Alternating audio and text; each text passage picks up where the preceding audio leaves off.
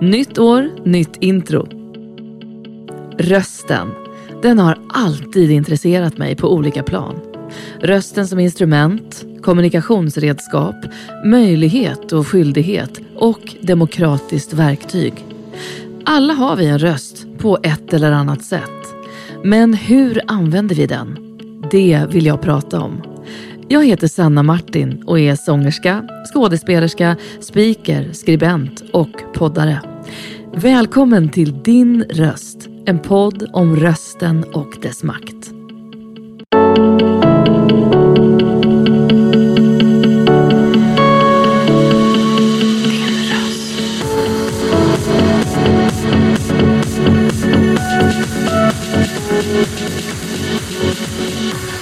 Din röst. Ja du, men alltså ska vi börja då? Varför inte? Varför Jag är inte? ändå här. Du är ju här. Det är fantastiskt att du är här. Då är det med en stor glädje att säga välkommen till min podd Din röst, Axel Skilström. Tack snälla, kul att vara här. Så himla kul att träffa dig och få prata röst ur olika bemärkelser Ja. med dig idag. Nu när det är högsommar och badsäsong vill jag skicka ut en snabb påminnelse om att alla kroppar ser annorlunda ut. Det spelar ingen roll om du är tjock, smal, ljus, mörk, ärrad eller slät. Du har absolut ingenting att skämmas för ute på badplatserna. Njut av solen. Det här är ett citat från din Instagram den 17 juli förra året gillat av i skrivande stund eller pratande stund 41 255 personer. Och i inlägget därefter tackade du för responsen och skrev “Tillsammans gör vi världen lite finare”. Ser du det som ett ansvar Axel att vara en röst för vårt sätt att se mer accepterande på våra olika utseenden? 100 procent. Det har inte alltid varit så men det har väl växt fram och blivit lite så. Jag kan också tillägga att jag blev jätteförvirrad när du började med nu när det är högsommar så sitter vi här i januari och jag tänkte var har jag hamnat Mm, idag? Jag börjar alltid med ett citat. Ja, ja okej. Ja, det, var, det, det förklarade sig längs vägen om man säger så. Nej men jo, så är det absolut. Jag, jag har väl känt att det ansvaret har växt fram. Eh, och framförallt så känner jag att det är någonting som jag har en stor möjlighet att, alltså det här ämnet har jag stor möjlighet att påverka inom. Mm. Eh, bara genom att finnas egentligen. Så Ja. att eh, det är ett väldigt enkelt sätt för mig att, precis som jag skrev, göra världen lite finare. Ja, men det är väldigt mycket därför jag ville prata med dig. För att det Ja. är en väldigt viktig eh, och tongivande röst på det här ämnet tycker jag. Ja. Ehm, Du föddes 1993, om en Mm. drig månad blir du 30. Jag räknade vet. Jag ut. Det Vad- Hur känner du för det? Nej men eh, jag har inte tänkt så jättemycket på det. Eh, jag är, är ett så stort steg att, att ta. Jag kommer ju vakna liksom, på min 30-årsdag och må precis som jag gör nu. Så Mm, jag, tror jag jag, eh, jag tror att det bästa ändå inte har hänt kanske. Jag, jag, jag är fortfarande ung, är jag inte det? Du är jätteung Visst säger ung? tant, snart Wow. 48. Ja men absolut. men du, jag tänkte på, du växte upp utanför eh, Norrköping Mm. i Östergötland. Hur skulle du säga att din skoltid var som barn? Eh, jag skulle säga att det var mycket präglat utav fotboll.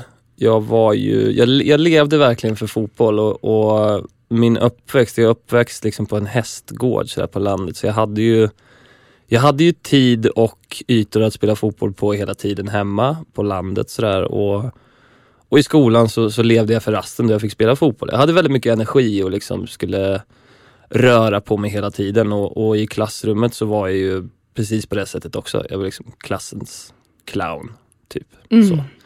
Eh, så att, och, och i, i skolan så, så hade jag det ganska enkelt. Jag var, ju, jag var ju väldigt fokuserad på just det här med att spela fotboll och röra på mig och vara klassens clown. Men så, så hade jag det väldigt enkelt i ämnena. Jag behövde liksom aldrig anstränga mig fullt ut utan det gick ganska bra ändå. Så jag Mm. kunde liksom fokusera på att, att spela fotboll och vara clown. Mm.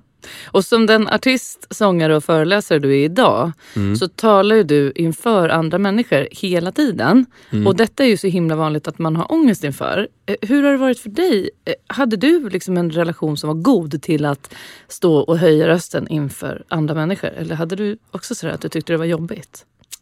Nej, jag, jag tyckte nog att det var jobbigt till en början. Absolut. Eh, sen, sen skulle jag inte säga att jag hade liksom direkt scenskräck eller fobi för att tala inför folk så. Men en naturlig och eh, Ja men en naturlig rädsla för att ändå prata framför folk sådär. Det, det hade jag till en början men nu har jag hållit på med det här, liksom jag började ju föreläsa innan jag började stå på scen som artist sådär. så jag har nog hållit på med det här i, i tio år och jag är Mm. bara 30 så det är en tredjedel av, av mitt liv som jag har gjort det. Så nu, nu är det ingenting jag tänker, nu är det väldigt självklart för mig att prata framför folk sådär. Mm. Eh, men till en början absolut, det fanns en, det fanns en liten rädsla där. Ja, precis. Det är väldigt vanligt. Men du nämnde är det. fotbollen var ju en stor del av din tillvaro. Ja. Eh, var musik också det när du var barn? Hade du det intresset redan tidigt? Ja, det hade jag. Alltså, musik har alltid funnits i min familj. Min pappa har alltid varit så här hobbymusiker och spelat mycket musik hemma. Alltid spelat i några, några hobbyband sådär. Ända sedan jag var liten. Han gör fortfarande. Mm. Jag håller på massor. Och han drog med sig brorsan väldigt tidigt och brorsan blev så intresserad av hårdrock och spelade elgitarr och sjöng och, och sådär eh, tidigt. Och jag, jag var ju liksom i min fotbolls, fotbollsbubbla och höll på med det. Men jag, jag drogs med mest för att umgås med de två. Så liksom så drogs jag med. Så jag blev i, i tidiga tonår en trummis. Mhm. Eh, så. Och eh, jag, jag märkte också att jag blev ganska snabbt bra på det. Och jag tyckte att det var så frustrerande för att gällande fotbollen så tränade jag och tränade och tränade och tränade och jag kände att jag att det gick långsamt framåt. Och så fort jag satte vid, vid ett trumset så, så bara gick det jättebra direkt. Jag fick jättemycket beröm, alla tyckte att jag var så bra. Jag önskade att de hade sagt så om mig som fotbollsspelare. För Aha. att jag tyckte det var mycket roligare. Fick du inte den bekräftelsen på det området? Är nej. det sant? Och i, i musiken som jag inte tyckte var i närheten av lika roligt som fotboll, då bara, då bara gick det jättebra.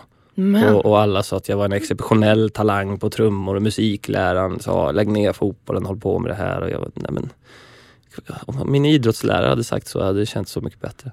Nej men gud vad märkligt. Men det, det där är också så konstig grej av vuxna att säga på något sätt och ställa två grejer mot varandra. Ja, det är inte så att du måste lägga ner ett Nej, intresse för att du har ett, Det där får ju vi tänka på när vi Absolut. får liksom influera andra Ja, faktiskt.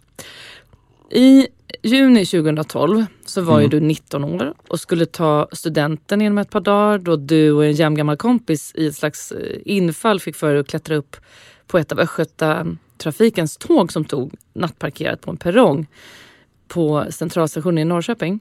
Och du fick då 16 000 volt genom kroppen mm. och fick brännskador av tredje graden på 70 procent av kroppen och föll handlöst flera meter ner på banvallen. Och din kompis blev också skadad, fast lindrigare då. Mm. Och ni båda fördes till brännskadeavdelningen på universitetssjukhuset i Linköping. Och den här olyckan har ju du berättat mycket om och jag vet att du har fått liksom, påtala det här förut. Men vilka sekvenser av den här olyckan skulle du säga att du liksom kommer ihåg idag? Det är ju det att det är inte särskilt många. Eh, jag är ganska tacksam för att saker och ting har fallit bort lite där. Jag har sagt tidigare att det, jag tror att det är lite av en försvarsmekanism från hjärnan att, att ta bort själva det här ögonblicksförloppet där, där det faktiskt hände. Jag minns liksom vad vi gjorde och, och vad som hände sådär tio minuter, en kvart innan. Och ännu påtagligare så minns jag jag minns alltså klart och tydligt när jag vaknar upp eh, ur medvetslöshet bara någon minut efter den här olyckan och då, där är mitt minne väldigt, väldigt klart. Liksom. Det är innan jag ens har hamnat i en ambulans. Så du Eh. vaknar till på spåren när du har trillat? Ja, precis. Efter en stund. Och, då, och det är så pass tidigt att ambulans har inte kommit än. Den som är på plats det är en, en civilklädd polis som bara råkar vara i närheten och hörde en, en hög explosion då, då det här hände. Ehm, och det som var liksom, eller det som är lite konstigt när man ser tillbaka på det här är att när jag ligger där, man har, jag har ju en känsla i kroppen, jag förstår att, att allting inte är som det ska. Eh, men, men jag har inte ont, jag är inte orolig, jag mår inte dåligt på, på något sätt överhuvudtaget. Och det dröjer ganska länge innan jag på riktigt blir rädd och orolig. Det dröjer, det dröjer förvånansvärt lång tid. Okej. Ehm, men jag, ja, jag ligger där och, och det tydligaste minnet jag har från den här kvällen är just det samtalet med, med den civilklädda polisen som, som är ovanför mig, det som sitter ovanför mig när jag ligger på, på spåret. Och han samtalade med dig för att kolla om du var liksom kontaktbar och sådär? Ja, eller? dels det men också sådär informativ och eh, tydligt att han var, att han var tränad på, Mm. på såna här saker. Mhm. Eh, vilket såklart var en väldig tur för mig. Eh, nej men frågade liksom vad jag heter och hur gammal jag är, om jag förstår vad jag är och vad som har hänt och sen förklarade han liksom vad som, vad som har hänt. Och vid det tillfället hade du inte ont, men du var redan då såklart på något sätt skadad, Ja, och ja, ja. Men det kände du inte själv? jag kände ingenting. Ehm, och, och då är det också svårt att ta in det för han, för han förklarade liksom för mig att jag, jag har jag har väldigt allvarliga brännskador. Jag kommer föras till sjukhus. Jag får förbereda mig på att jag kommer få vara på sjukhus väldigt länge och det, det tillstånd är allvarligt. Men det är också väldigt svårt att ta in en sån sak när man inte har ont någonstans. Det är lite så här, smärta är ju kroppens sätt att säga att något är fel och min kropp sa inte åt mig att något var fel. Så, det, så jag trodde ju ändå att så här, ja, men det här är nog bara ett, liten, liten, ett litet kort hinder och så, så är jag tillbaka på banan imorgon. Typ, så. Och har du träffat den här personen efteråt? Nej, jag har inte det här och det, det, det är en intressant fråga faktiskt. Jag har inte fått den så många gånger men eh, jag vet att trots att som sagt att han var polis så, så mådde han väldigt dåligt efteråt. Eh, för att han trodde nog inte att det skulle gå så bra och jag var ung liksom. Det var nog inget kul att behöva se det han såg. Eh, och han bad mig, jag tror att det var något eller några år senare så tog han kontakt med mig genom mina föräldrar. Mm. Och frågade om jag ville träffas, om det skulle hjälpa mig på något sätt. Och jag mejlade tillbaka till honom att jag funderade på det här länge. Men till slut så avböjde jag träffa honom för att jag trivs så otroligt bra i att inte minnas mer än vad jag gör. Och jag ville liksom inte dra upp någonting genom att kanske höra hans röst igen eller du vet, få fram minnen som jag inte vill ha. Så istället Nej. så skrev jag ett långt mail där jag visade min tacksamhet till honom och förklarade varför jag inte ville träffa honom. Mm, just det. Under en period så opererades du varannan dag för dina skador. Mm. Och du definierades, har jag förstått, som en av de värst drabbade brännskadeoffren i svensk historia. Mm. Med brännskador och nerv och muskelskador. Mm. Och prognosen såg ju mörk ut. Det sades att du aldrig skulle kunna stå på benen igen. Mm. Men bara efter ett år, ett drygt år av rehabilitering så tog du dig tillbaka till fotbollsplanen. Mm. Det är ju helt otroligt och även till scenen senare då. Mm. Men hur länge var du låg på sjukhus? Ehm, det, var, det var ungefär ett och ett halvt år innan jag var på, på fotbollsplan, lite drygt.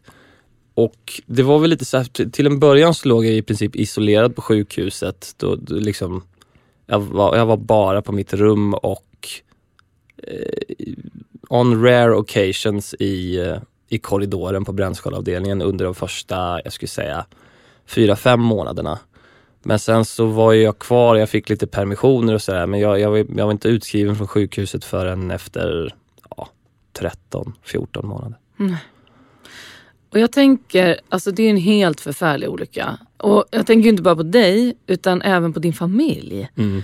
Alltså vilken sjuk chock det här måste ha varit. Och speciellt liksom några dagar innan man ska liksom fira din student. Det är ju det är ju helt hisnande att tänka på. Vilken psykologisk hjälp fick ni under den här perioden? Men Man erbjuds ju eh, hjälp på sjukhuset. Sådär. Eh, om jag till att börja med pratar från min del så, så passar det inte, det, det passar inte mig alls. Eh, jag hade då och har nog fortfarande svårt att liksom boka tid för mina känslor. Eh, och också kanske svårt att anförtro mig till, till, till ett proffs. Och det var ju lite så att jag var ju liksom om- omhändertagen av vårdpersonal dygnet runt och då, det, då kändes det inte som att det var där jag ville prata om hur jag faktiskt mådde och hur jag kände. Eh, så det passade inte mig alls. Eh, utan jag pratade istället liksom med vänner och sådär. Och om man ser till, eh, ser till mina föräldrar, någonting som jag tycker var bra då var att jag, jag fattade ju, jag förstod ju att de hade det mentalt extremt tufft. Det, det fattade jag.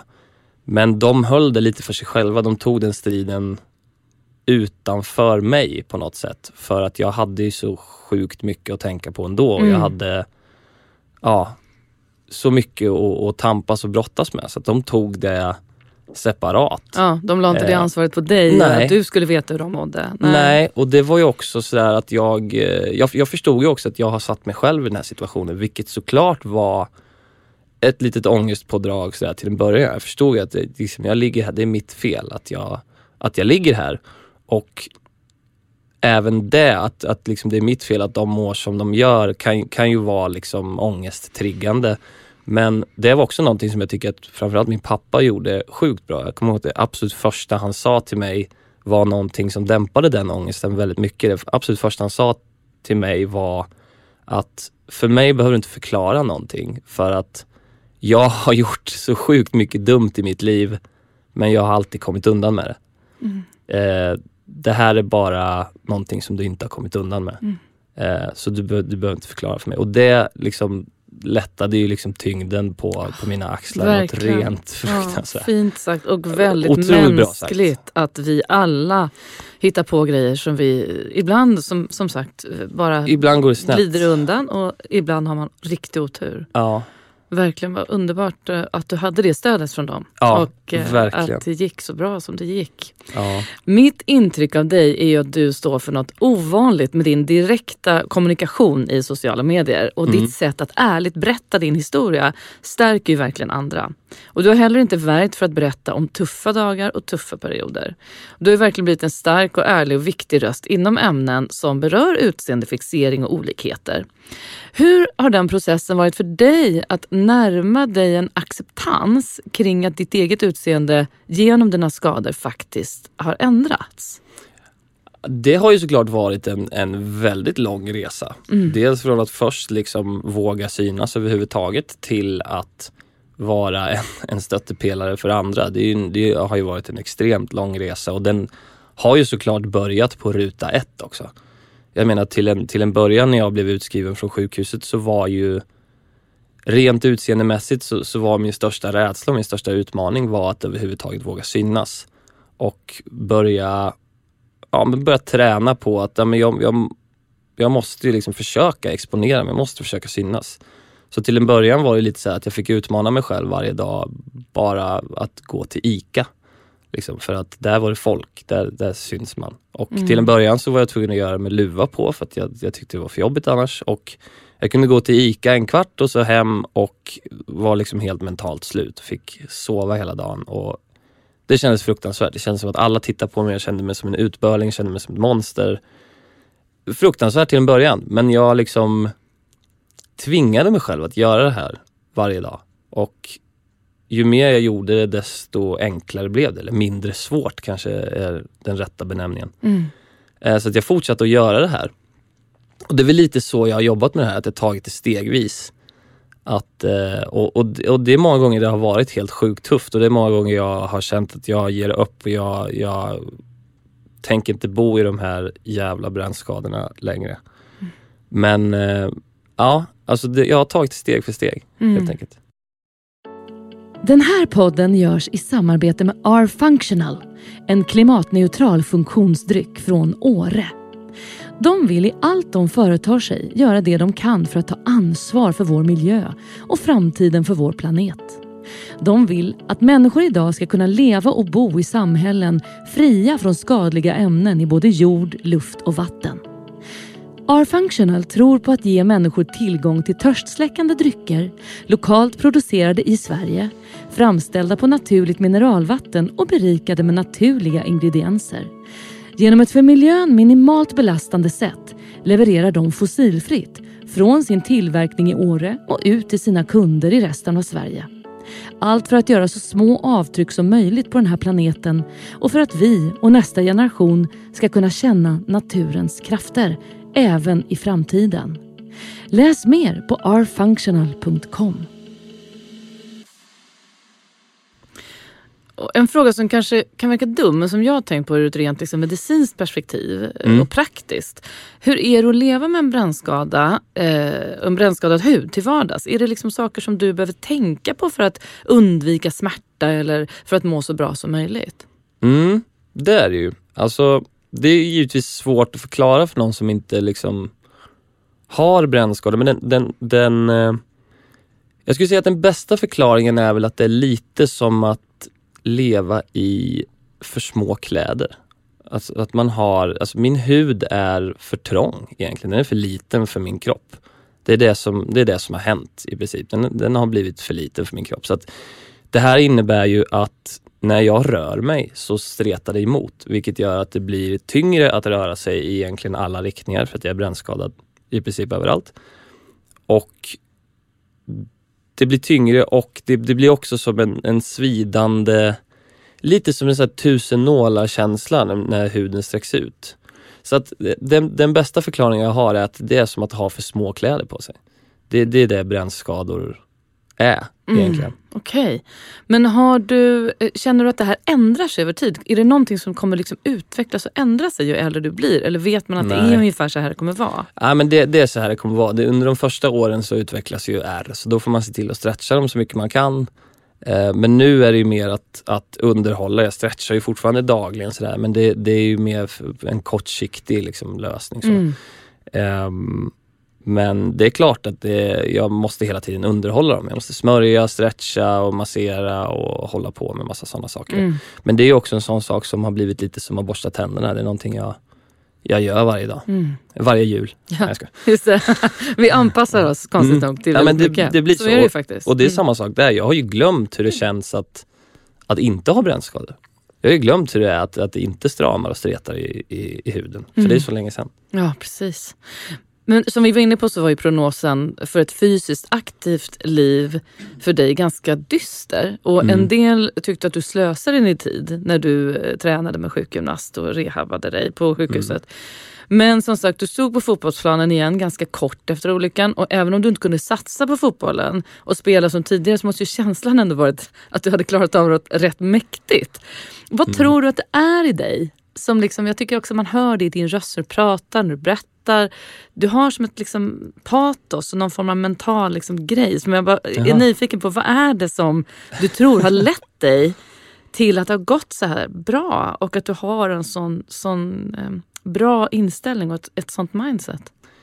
Eh, bra fråga, eh, eh, kul. Det kändes som en, en, lång och trevlig komplimang så jag får börja ja, med men det, att tacka det för den. Det är definitivt. Ja, men, men, det är ju någon styrka i eh, någon som liksom åstadkommer det här tänker jag. Ja men alltså det, det jag väl från början får säga att det, det är liksom det här har ju gått i, i toppar och dalar. Jag skulle säga framförallt att jag har lärt mig hur, hur, hur jag får ut det mesta av mig själv genom att, att stå inför en sån här stor prövning under en så lång tid. Men eh, till en början så, så måste jag säga att det, det, det var tufft eller till en början så var jag väldigt målmedveten sen. Jag kom, kom in på sjukhuset och, och, eh, man definierade hur pass skadad jag var inledande tiden när jag till och med hade livshotande skador. Så, så höll jag mig ändå så ganska glad och positiv för att jag kände att jag, mitt mål nu är att jag ska tillbaka till fotbollsplanen. Och, och det här höll ju min glöd igång. Det gjorde ju att liksom varje, varje operation, varje smärtsam stund och varje andetag jag tog som gjorde ont, det, det, var ändå ett steg i rätt riktning. Jag förstod att om jag gör den här operationen, då är det en operation mindre tills jag kommer ut härifrån ja, och aldrig någonsin behöver vara här igen. Mm. Så, så det höll ju mig levande. Jag, var, jag, liksom, jag gjorde de här smärtsamma sakerna med glädje för att jag förstod att jag kommer inte alltid vara här. Om jag bara överlever så, så, så finns det ett liv här utanför. Och det, ja. det höll ju mig väldigt, väldigt motiverad. Men problemet blev ju lite när insikten kom att även när jag kommer ut härifrån så kommer jag fortfarande vara brännskadad och funktionsnedsatt. Och det, det, blev ju som ett stort hinder i vägen för mig. Det var ju där den största utmaningen kom. När jag fick information att jag inte kommer kunna gå igen och jag fick se mina ärr för första gången och förstod att det kommer bli jättesvårt för mig att få flickvän och kanske aldrig kommer få fru och barn. Jag fick jättemånga svåra demoner i huvudet eh, och var under en period väldigt, väldigt uppgiven.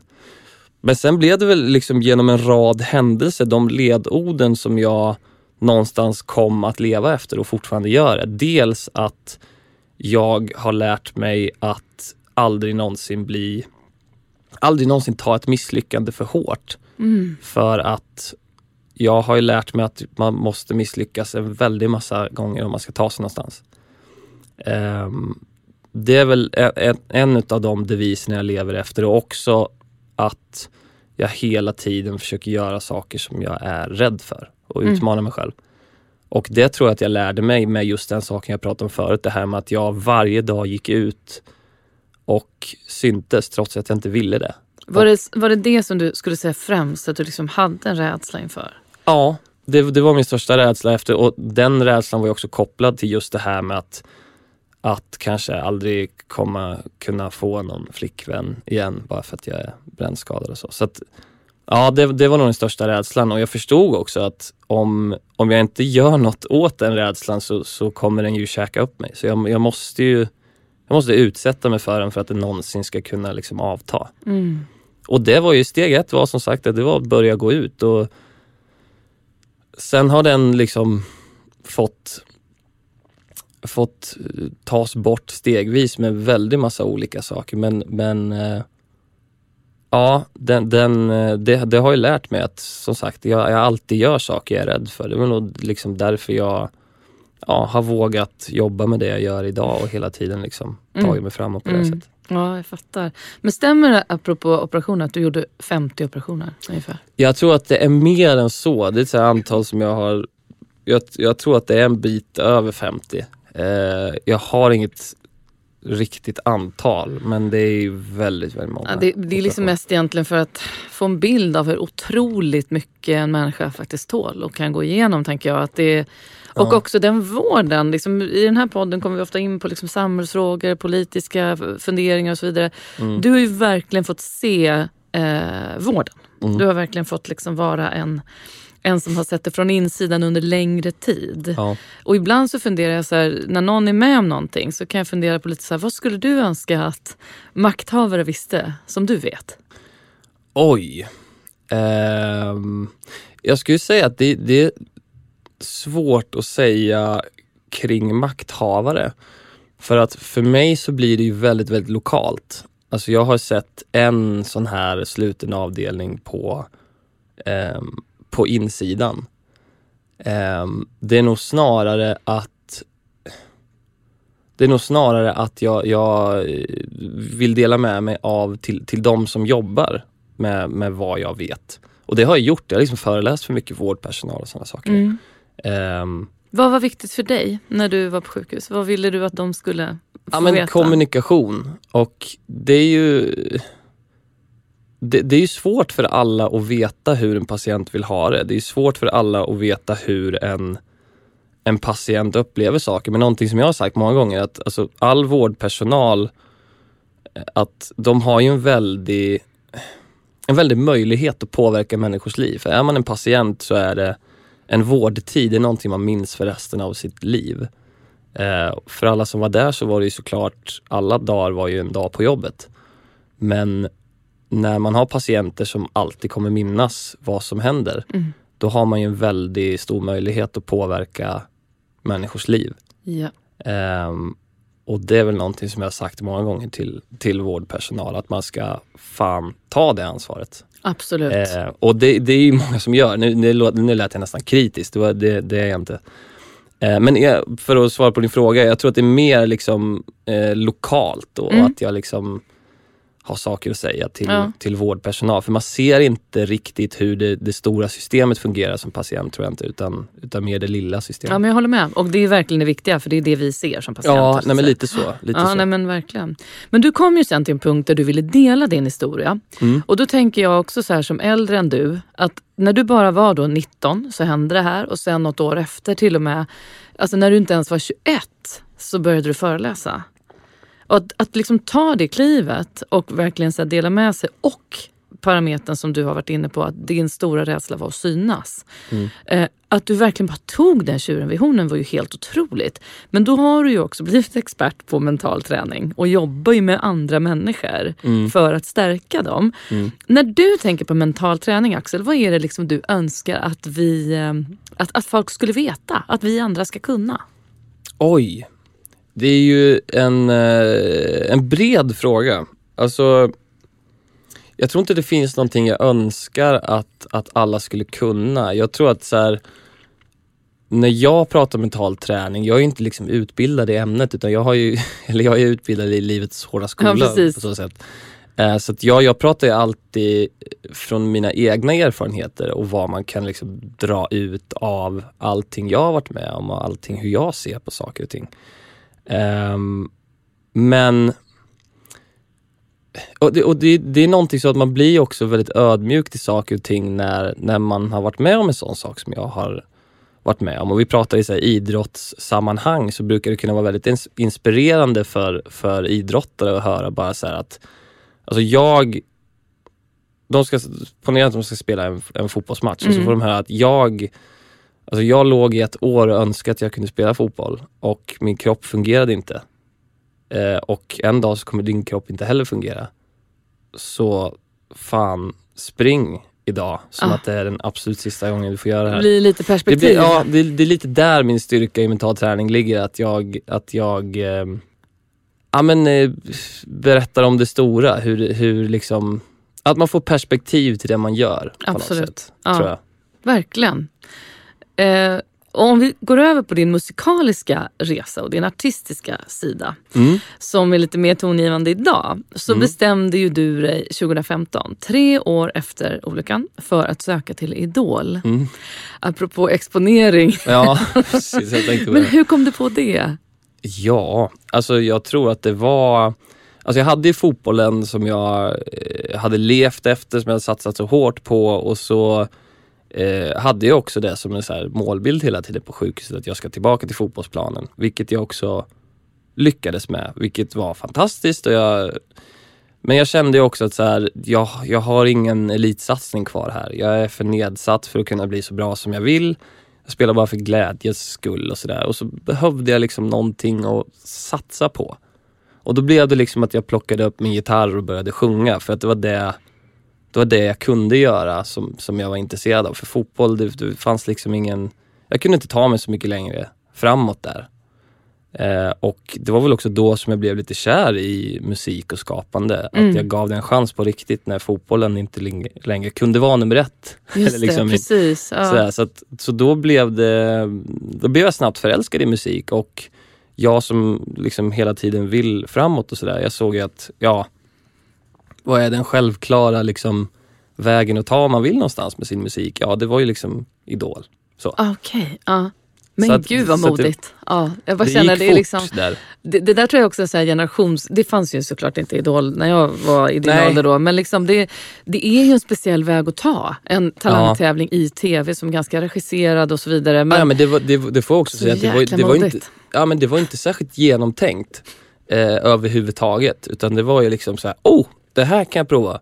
Och tanken var inte heller att det skulle gå så bra som det gjorde och när jag ser tillbaka på det så eh, skulle man kanske ha väntat lite för jag, jag kunde ju ingenting. jag hade liksom sjungit i två dagar när jag sökte till Idol. Men det här är så intressant, för det hade jag tänkt fråga. För jag var inne och kollade på din audition igår. Oh, eh, och det är ett skitbra klipp. Det vill jag verkligen skicka med. Att jag alla har kan inte gå tittat in... på det på Nej, men jag tycker att, För jag hade inte så stor bild av dig som sångare. Liksom. Mm. Så jag kände att jag måste lyssna lite på dig. Mm. Och så gick jag in och kolla och jag är inte ett fan av programmet eh, och titta på det liksom regelbundet. Har aldrig gjort nej, egentligen. Nej. Däremot har mina barn då och då velat liksom följa det. Och så har det blivit att jag suttit med.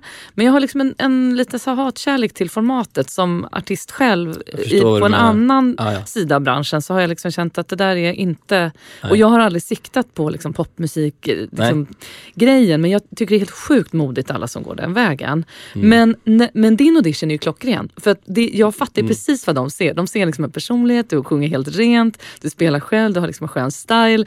Men du såg ju så sjukt förvånad ut själv när ja. de plockar vidare dig. Ja. Och det, nu när du säger då att jag övade två dagar så förstår jag ju varför. Men hade du ingen känsla av att säga, men jag tror kanske jag är lite begåvad på det här? Alltså jo, jag, jag trodde väl att jag hade någonting men, men problemet var också så att jag kom dit dag, alltså det här kommer ju då från en kille som, som inte har hållit på med musik överhuvudtaget. Liksom. Som, som har spelat lite gitarr på sitt rum och sjungit i någon månad. Um, och så ställer man sig i kö eh, dagen innan och det är så jävla mycket folk att man ser inte slutet på den kön. Och så gör man någon så här föraudition och det går väl bra. Så alltså, sen när man ska få träffa juryn då, dagen efter, då är det ju mycket mindre folk. Men alla som sitter i det här väntrummet, de har ju liksom sån här de de har ju flera gitarrer med så man ser att alla har hållit på med det här så fruktansvärt länge. Och jag kom dit så här klockan åtta på morgonen och satt i det här väntrummet och alla de här som såg så professionella ut och såg ut som att de hade gjort det här sedan de föddes. Alla de kom ut från det där rummet och var besvikna. När jag kom in, jag tror att det var klockan ett på dagen, då hade ingen gått vidare än. Så att när jag kom in där som, som såg ut att ha absolut minst rutin av alla, så var ju givetvis min tanke att det här, det kommer ju gå käpprätt åt helvete. det, så därav min förvåning. Det var ju liksom, eh, ja, jag förstod att jag har minst rutin här och ingen annan går vidare. Så att det, det kommer bli tufft. Men de älskade ju dig. Men det gick ju strålande också. Du kom fyra i hela den säsongens tävling och fick ett skivkontrakt och började ge Mm. ut eh, musik och streamingen har ju gått jättebra för dig på Spotify och nu är det, kör du på eget bolag va? Ja, Ja, precis. vad kul. Sen hur länge då? Sen typ två år tillbaks. Men nu är jag ju i, tillbaka på skivbolag tillfälligt för att jag ska göra Melodifestivalen igen och det är lite tungt att rodda det projektet själv. Ja men det förstår jag verkligen. Men hur var det då för dig om man liksom tittar lite på rösttemat här då, att ta dig till liksom stora scener.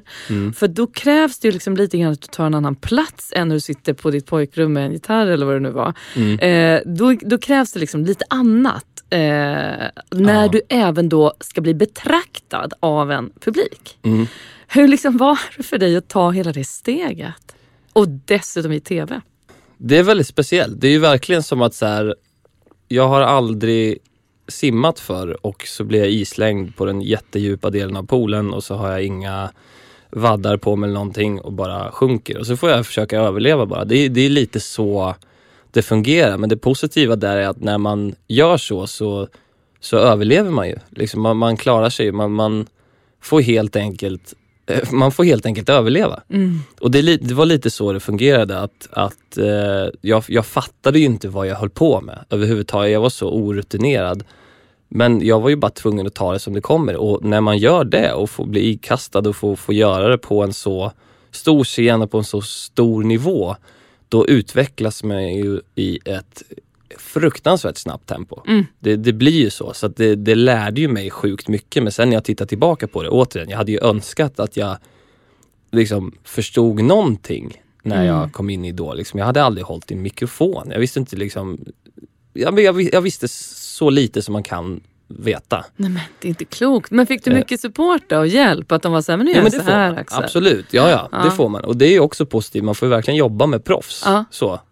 Så att absolut, man får ju väl, det är det är en väldigt bra skola. Mm. Men precis som du säger, man blir ju betraktad och alla ser en ju under, eh, under ens skolgång. Mm. Och eh, folk som tittar på ett väldigt stort svenskt musikprogram förväntar sig också såklart mycket av deltagarna. Att, Ja men kanske en viss liksom, nivå eller en viss lägsta nivå skulle jag säga. Ja. Och det, det finns ju oftast. Mm. Men jag tänker på att det är ju en väldigt speciell bransch. Jag kan liksom, Mm.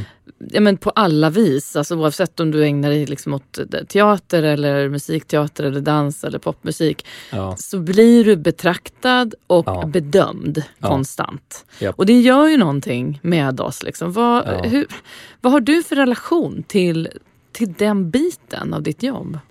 Ja, men jag tror som sagt, till en, det- det var nog positivt med Idol att där blir man ju väldigt bedömd, man blir bedömd av många eh, väldigt fort. Och eh, jag lärde mig nog där väldigt tidigt att, att inte ta saker och ting personligt för att eh, människor som tittar på konst överhuvudtaget, eh, smaken är ju som baken. Alla, Mm. vad man än gör så, så så kommer inte alla tycka om det. Du kan göra allting perfekt, du kan vara hur duktig som helst men alla kommer inte gilla det ändå. För att allting som har med kultur och konst är en, en smaksak, Mm. anser jag. Oh, ja. Och det får man lära sig väldigt tidigt. Och, och jag förstod också där att så här, människor som betraktar de, de, de känner ju inte mig överhuvudtaget. Vilket gör att de kan egentligen inte uttala sig. Vilket gör att jag, jag tar egentligen allting negativt och positivt från, från utomstående betraktare med en nypa salt. Ah. där jag tar det personligt, det, det är från min familj och mina vänner för de känner mig, de Mm. vet vad jag, vem jag är. Mm. Men det absolut viktigaste för mig, och det här lärde jag mig tidigt tror jag, att, att jag själv är nöjd. jag det är vet. liksom det, Att det är det du ska komma ihåg. Liksom. Ja. Att jag gjorde det jag kunde, det känns bra för mig. ja, liksom. och sen är det dock det, det kanske svåraste. För Absolut är, man är ju svåraste. Ganska Man är kritisk. så självkritisk, det är inte klokt. Det är helt otroligt. Ja. Men du var ju med, som du var inne på, 2017 eh, i Melodifestivalen med låten När ingen ser. Och så Mm. kom du till Andra chansen. Och nu ska du vara med igen med låten Gorgeous i Mm. deltävling 4 är det va? Mm. D- vad, vad är det för datum? 11 februari? Nej, vad blev det? 25. Det är 25 dagen efter min eh, 30-årsdag. Nej, men så du det blir ser. ingen superfest. Vilken vecka du kommer ha! Ja, nej, ja v- gud, Wow! ja. Det Gud vad kul. 30 Men hur känns det då? Hur, hur, eh, vad hade du själv för relation till Melodifestivalen för det första? Jag hade relationen att jag älskade Brandsta City Släckers. Ja, Ja. Nej, men jag har alltid. Ja, wow. Den körde jag på, mimade jag till på något, eh, någon skoltalangtävling när jag var liten. Underbart. Eh, nej men jag har ju alltid ti- liksom följt och tittat på mello. Eh, så att det kändes ju extremt häftigt att vara med första gången för att ja men man har alltid suttit där i tv-soffan och man har följt Melodifestivalen på Ja men det, har- det har liksom varit ett naturligt steg av, av livet att alltid, alltid kolla på mello när Mm. det är mello. Mm. Eh, så att det, det- jag tycker ju, jag tycker ju om Melodifestivalen. Jag liksom Mm. lägger mig platt. Jag, jag, jag gillar det verkligen. Ja. Men skulle du säga att det öppnades några liksom dörrar för dig efter du hade varit med första gången? Eh, ja, det gjorde det väl. Alltså, när man kommer från Idol då har man ju liksom sjungit en väldig massa covers i, i TV i väldigt många veckor och eh, man har en publik. Vilket gjorde att jag kunde börja leva på musik. Men eh, det var ingen som visste vem jag var som artist. Så det blev ju ett väldigt bra steg sådär att, att få ställa sig i TV och sen sjunga en egen låt. Så att Mm. folk fattar att ah, okej, han, har, han har egen musik också. Då blir Mm. man mer en, en artist på riktigt. Och det, det var väl där det öppnades att jag fick liksom folk som kanske ville lyssna på min musik. Mm. Sen när jag var med i Melodifestivalen första gången, om jag då säger att jag 2015 var med i Idol och inte hade någon rutin alls, så hade jag fortfarande inte så mycket rutin 2017. Nej. Och då var det en låt jag också hade skrivit själv och jag visste inte riktigt vad jag ville göra för musik eller sådär heller. Nej. Så att eh, också en förvirrande tid. Det var liksom, min karriär gick lite för snabbt i början för att jag var, jag var inte riktigt redo för den. Nej, Jag okej. visste inte vem jag var som artist. Och när du kliver på det här tåget igen nu då. Mm. Eh, hur tänker du att du vill liksom ladda och förbereda dig? Har du någon liksom plan kring det på ett annat sätt nu? Nej, det skulle jag inte säga. Jag, jag är väl alltid eh, väldigt bra på att underkasta mig extrem eh, repetition. Tills det sitter i liksom ryggmärg. Så var jag Mm. under Idol också. Eh, jag, jag repeterade hela dagarna för att jag förstod att alla som är där har hållit på med det här så mycket längre än jag, så jag måste hålla på nu. Eh, och jag tror att jag fortfarande är så när jag ska göra någonting, när jag ska gigga och sådär. Jag, jag repar väldigt mycket. Jag tycker att det är ganska tråkigt att repa egentligen och göra Ja. samma sak men jag, jag gör det väldigt, väldigt mycket. Mm. Eh, och det är väl lite samma sak här. Jag, jag repeterar extremt mycket. Eh, men det som känns lite annorlunda den här gången är att jag tror inte att jag lägger samma värdering i, i liksom tävlingen. Och sådär. Just Utan, det. ehm, det är låten och budskapet som jag vill ha fram. Har du skrivit själv nu också? Mm. Och även till Theos eh, såg jag att du, Mm. eh, en annan deltävling då som blir din konkurrent har du även skrivit Ja, till. exakt. Men du skriver ganska mycket låtar till andra, eller? Ja, eller ganska. Jag har egentligen ingen så här superambition. Det är väl att eh, jag har skrivit många låtar genom åren Mm. sådär, och sen så har, den, har de börjat plockas upp av andra och sen så jag skriver lite på beställning. Någon hör av sig, den här behöver en låt, ja så får den det. Jättekul. Ja, Ja, verkligen. Eh, 2018 släppte du boken Bränd som Mm. även är grunden i dina föreläsningar som är otroligt populära har jag förstått. Mm. Hur ofta är du ute och föreläser? Och vad är det du gillar med att göra det? Eh, jag skulle säga att det är nog varje vecka nu ändå. Eh, så att föreläser jag väldigt mycket, men jag gör det framförallt i så här kombination med musik. Att jag, att jag föreläser och spelar och sjunger. Mm. Eh, därför att jag tycker att det ger ett annat värde till saker och ting skulle jag säga. Mm. Alltså, föreläsningen får ett värde av musik och min musik får ett värde av att jag berättar saker också. Definitivt. Så att eh, det har blivit någonting som jag verkligen har profilerat mig i, att så här, föreläsa och spela samtidigt. Blir en, så här, en intim liten föreläsningsshowstund. Så. Eh, och det gör jag i princip varje vecka och jag tycker att det är, det är så jäkla givande för att man eh, får en sån direkt respons hela tiden. Eh, det är eh, ett sjukt roligt sätt att stå på scen på. Mm. För att det, det, jag har ju märkt att det ger så mycket. Det är därför jag fortsätter med det. Jag har ibland svårt att förstå att det ger så mycket men, men det, det verkar göra det. Ja. Och, och det är därför jag liksom fortsätter göra det. För jag tänker att du har ju din historia som är väldigt stark och Mm. du har varit runt och berättat om den under en ganska lång tid nu. Mm. Men i början när du valde att börja föreläsa, Mm. hur var det då för dig att liksom börja få de uppdragen? Var det så att du liksom spetsade in dig först på att jag ska föreläsa för ungdomar eller vårdpersonal eller, och så har det ena gett det andra. Hur började den här föreläsningskarriären? Ja, men det började på skolor och då var det mycket att jag skulle prata om eh, utseenderelaterat sådär. Eh, och till en början så var det mycket så att jag bara rakt upp och ner och berättade om vad, vad jag har varit med om och sjukhustiden och sådär, att det skulle vara en stark historia. Nu är det ju mycket mer fokus på liksom vad jag har lärt mig. Så. Mm. Men eh, jag skulle säga att jag, jag gillar verkligen att prata för ungdomar. Jag gör, jag gör inte det lika mycket längre. Men jag tycker att det är väldigt roligt för att då har jag chans att prata mycket om just den här utseendebiten. Ja. Och det är, alltså, det är helt sjukt när man står i en skolaula och pratar och, eh, och pratar om sådana här saker som att man ska lära sig tycka om sig själv. Och man kan se, alltså man kan se i så många, framförallt unga tjejers ögon, att de bara tar in och bara tackar en inom sig. Man, alltså man kan se på ett sånt galet sätt att det här är precis vad de behöver höra. Och jag har pratat med så sjukt många så här flickor med ätstörningar efter föreläsningar som, som har liksom fått ja, fått en ny syn på saker och ting. Mm. Och ja, men det, är, det är så sjukt givande att föreläsa för ungdomar och kunna stå där med mina R och prata om hur man, hur man lär sig att tycka om sig själv. Det är alltså Det är verkligen givande. Och det, jag tror att det liksom inte finns en enda eh, person som har ungdomar själv som inte skulle tacka dig för det. För det, även om vi alla inte bär samma slags R eller har samma utmaningar i att tycka om oss själva så tycker jag också mig se en röd tråd som Mm. träffar en del ungdomar i uppdrag jag har. Och det är smärtsamt. Och jag funderar Ja. ofta på vad är det som har hänt. Liksom. Jag, det var inte så att det var urlätt att tycka om sig själv när jag var ungdom. Men det var i alla fall inte riktigt den här eh, hysterin med Instagram och jämförelser och filter och snabba puckar. Och, vad tänker du Axel, vad är vårt ansvar här? Vi som kanske har lärt oss ett och annat och plockat upp lite på vägen. Jag tror att det är precis som du säger, det är ju sociala medier och eh, som gör att, att alla jämför sig med varandra. Mm. Och att man ska toppa varandra och det, det blir enklare och enklare att få en bild och se ut precis som man vill.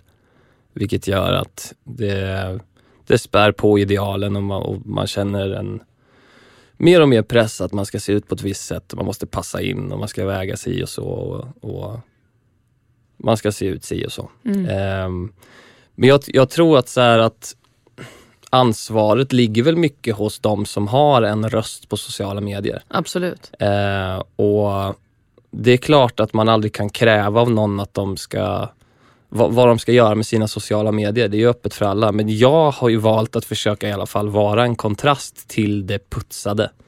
Och så här, hej här är jag, jag är ärrad, jag är som jag är. Och det, det är liksom min stil på Instagram. Mm. Eh, och jag eh, tycker att fler borde göra så. Men det är också, jag förstår också att det är svårt. För att den putsade stilen går ju hem också. Men det gör ju uppenbarligen den oputsade också. Men jag tänker ibland, kan du känna dig ensam om att ha den rollen? Nej, det tycker jag inte. Jag tycker det finns många som är, eh, som är väldigt stora inspirationer. Mm. Eh, sen behövs det alltid fler, men jag tycker, jag tycker mig se många konton, stora som små, som, som bjuder på verklighet. Det är bra. Det, det tycker jag. Du, det har ju varit val ganska nyligen och Mm. eh, glider alltid lite in på de frågorna. Eh, den sortens eh, röst också, den demokratiska. Mm. Hur blir du kring ett val och ett valår? Påverkar det dig? Ja, men det gör det. det är, någonstans är det oundvikligt att eh, dels så sätter jag mig mer in i det, men det, det är ju sådana rejäla kampanjer från alla håll och kanter så det går inte riktigt att missa. Däremot så tror jag inte att jag påverkas så mycket av kampanjer. För att när man ser alla kampanjer så, så jag ser det som, som liksom direkt marknadsföring från, från alla håll och kanter och det lovar saker hit och dit men jag försöker väl att se det lite större än så när det är val. Att jag vet ungefär var jag ideologiskt ligger. Jag vet vad, vad, vad jag tycker ungefär Mm. och försöker väl blunda lite för kampanjer för att det är reklam tycker jag. Absolut, ja Eh. verkligen. Men har du några speciella samhällsfrågor eller politiska funderingar som upptar dina grubblerier? eh, Sådär? Nej, det skulle jag inte säga. Alltså, jag är eh, ganska dålig på att vara politiskt insatt så här, till vardags. Jag läser väldigt lite om det och, och sådär. Utan det, det blir mycket när det är val så att jag försöker, försöker gå in i det mer. Utan jag tror att det är mer att jag är indirekt politiskt insatt. Att det blir så här, saker jag stöter på i vardagen som jag funderar över. Bara, Ja. så, det här borde varit bättre. Vilket gör att så här, frågor som rör till exempel skola och utbildning är ju jag värdelös på. För att jag går inte i skolan, jag utbildar mig inte, jag har ingen dotter eller någon jag känner som gör det riktigt. Nej. Vilket gör att så här, skolfrågor är jag väldigt oinsatt i och jag ehm, ja, kan inte riktigt uttala mig för jag vet inte hur det är i praktiken. Däremot så saker, jag är företagare, då, då blir saker där det Ja. handlar om, inom vården som jag besöker ibland. Ja men du vet. Sådär. Ja, det helt rätt. Men jag tror att det Mm. är... eh, Jag går inte och grubblar över liksom politiska saker utan det är mer när jag stöter på saker som jag tänker att det här borde varit bättre. Mm, just det. Ehm, en bild du la ut på dig och din lilla dotter blev ju årets eh, mest gillade bild på Instagram förra året. Men sen läste jag mig till att det faktiskt blev den mest likade bilden någonsin i Sverige. Ja. Nu med över 1,2 miljoner likes. Ehm, och det är en underbar bild på din lilla bebis som ligger på ditt bröst. Mm. Och det är egentligen som du själv har sagt, det är inget konstigt med den här bilden. Den är bara rakt upp och ner en jättegullig bild på en pappa och ett barn. Ja, eh, verkligen. Men vad får du liksom för feeling när den här har bara flugit ut i världen och påverkat många och blivit så delad och gillad? Alltså det är ju, framförallt så är det ju väldigt, väldigt, väldigt, väldigt konstigt att, att se de här liksom, siffrorna. Jag är ju också så att jag försöker ju att inte tänka så mycket på likes och sånt. Jag, absolut, jag ska vara helt ärlig och säga att absolut, man kollar på det. Men jag kollar mer på en så indikation på vad jag tror att mina följare tycker är intressant. Mm. Vilket, vilket tema jag ska ha på mina bilder. Inte så att jag känner mig mer omtyckt när jag får mycket likes. Nej. Utan mer så här att, ja det här kanske folk vill se. Det här är, det här är saker som engagerar och är bra. Men just med den här bilden, det är så det är så jäkla konstigt, jag har sagt det flera gånger för nu har jag fått så mycket frågor om den här Ja, bilden. förstår som, som, och det är så konstigt för att jag lägger genuint ganska lite tid på sociala medier. Jag vet att det finns, finns folk som liksom lägger hela sin vakna tid på att göra content och det här Ja. är ju bara en det här är ju bara en bild från Ja. min vardag som jag bara tryckte publicera på. Ja. La på något så här för, för filter Mm. och så ut med den och så hej Nej, men jag har också varit fascinerad av att den blev så liksom eh, brutalt eh, liksom älskad. Och Ja, det, jag- Den är jättefin. För de som inte har sett den får man gå in och titta. inte- Men det är egentligen inte mer än att det, att det är just på din hud hon ligger. Ja. Och det är då det blir så speciellt på Ja. något sätt. Och det, det kan förvåna mig att vi har så låg tröskel, eller vad man säger, Mm. till liksom så här, åh, ja men det är fantastiskt fint. Men det är Ja. inte så att det är liksom, ska Verkligen. vara något helt obegripligt. Och det som är så här, det som jag ändå tycker är jag, jag, jag håller med dig helt där, för att det är, det är bara en, en bild. Mm. Men jag är, ehm, om jag bara bortser från att det, det är absolut väldigt kul att det är min bild som har blivit så pass. Men jag tycker att det är väldigt kul att det är en sån typ av bild som har blivit liksom mest likad någonsin snarare än en så här riktigt retuscherad grej som bara spär på skönhetsideal. Exakt, där har vi den riktiga poängen. Det- det- det att vi gillar jag- det ja. riktiga livet. Ja. Och att vi hyllar de riktiga människorna Och det, som ger- vågar det stå ger för mig någonting. hopp. Sen behöver inte det vara min bild, men en sån bild. Jag är glad att det är en, en sån typ av bild. Mm. För att det, det ger mig hopp alltså. Men det ger mig också hopp. Och det, och det säger ju en del om att du har höjt din röst i den här frågan och det har gett effekt. Uppenbarligen. Det är grymt. Det är ju, Men den här lilla tjejen då? Mm. Eh, vad skulle du säga att du helst vill att din dotter får med sig ut eh, i livet från dig? Oj. Bra fråga. Mycket. Men jag tror att det är just det här. Jag, jag vet ju att det kommer komma en dag då hon kommer titta sig själv i spegeln och hon kommer fundera på om hon är tillräcklig. Precis som, precis som vi alla gör ibland.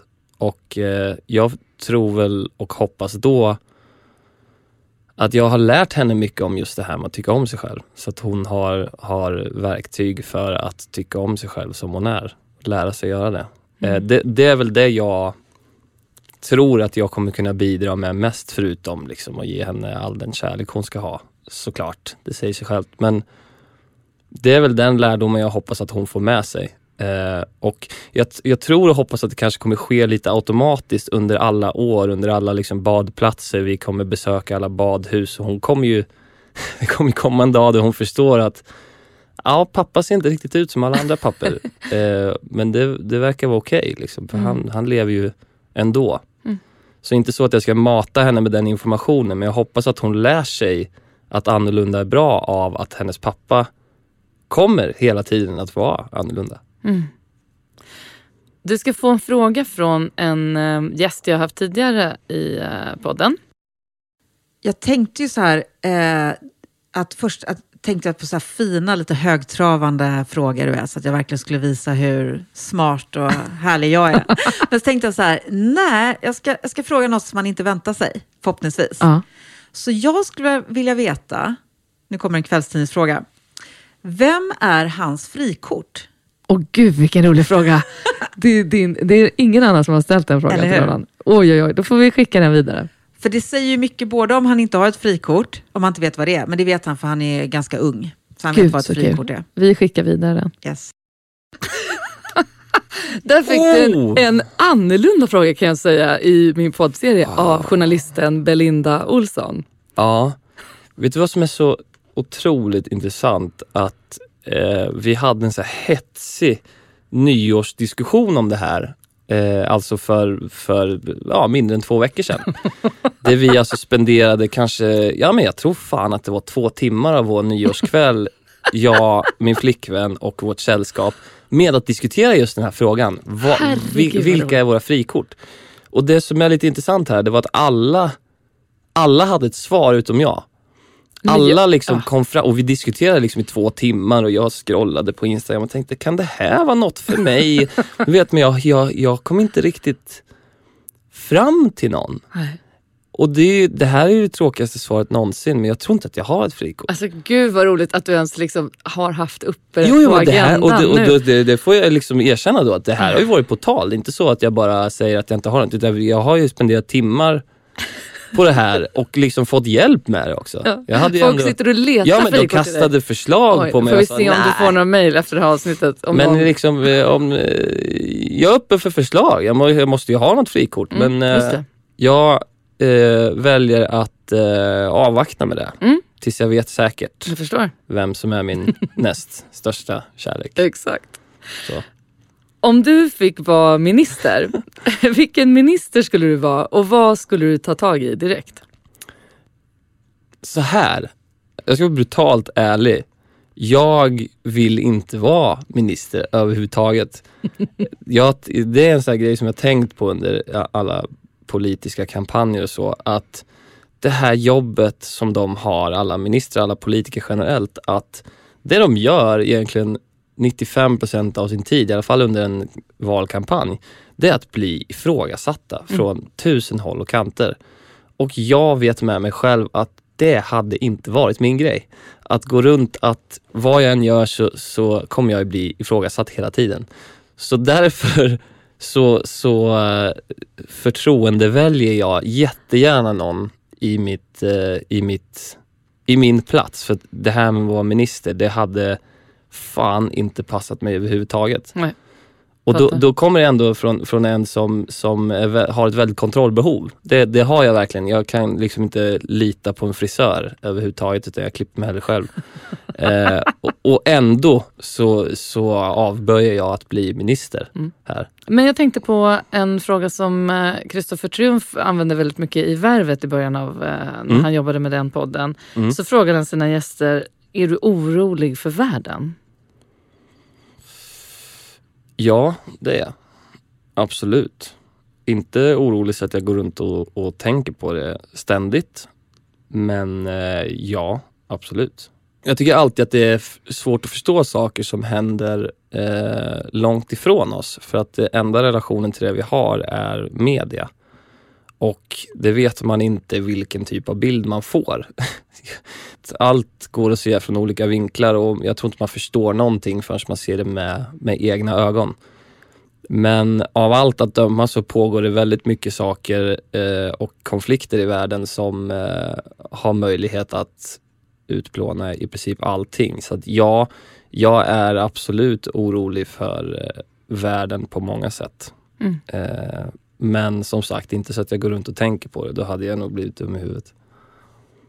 Hur vill du helst använda din röst framöver?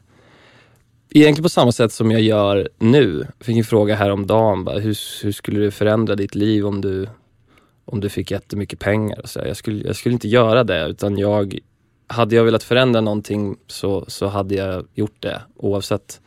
Så att jag ska nog fortsätta att eh, sprida mina lärdomar och sprida min musik och försöka, försöka göra ännu mer liksom, musik som kanske säger saker som är inspirerande och som behövs i världen. Och Mm.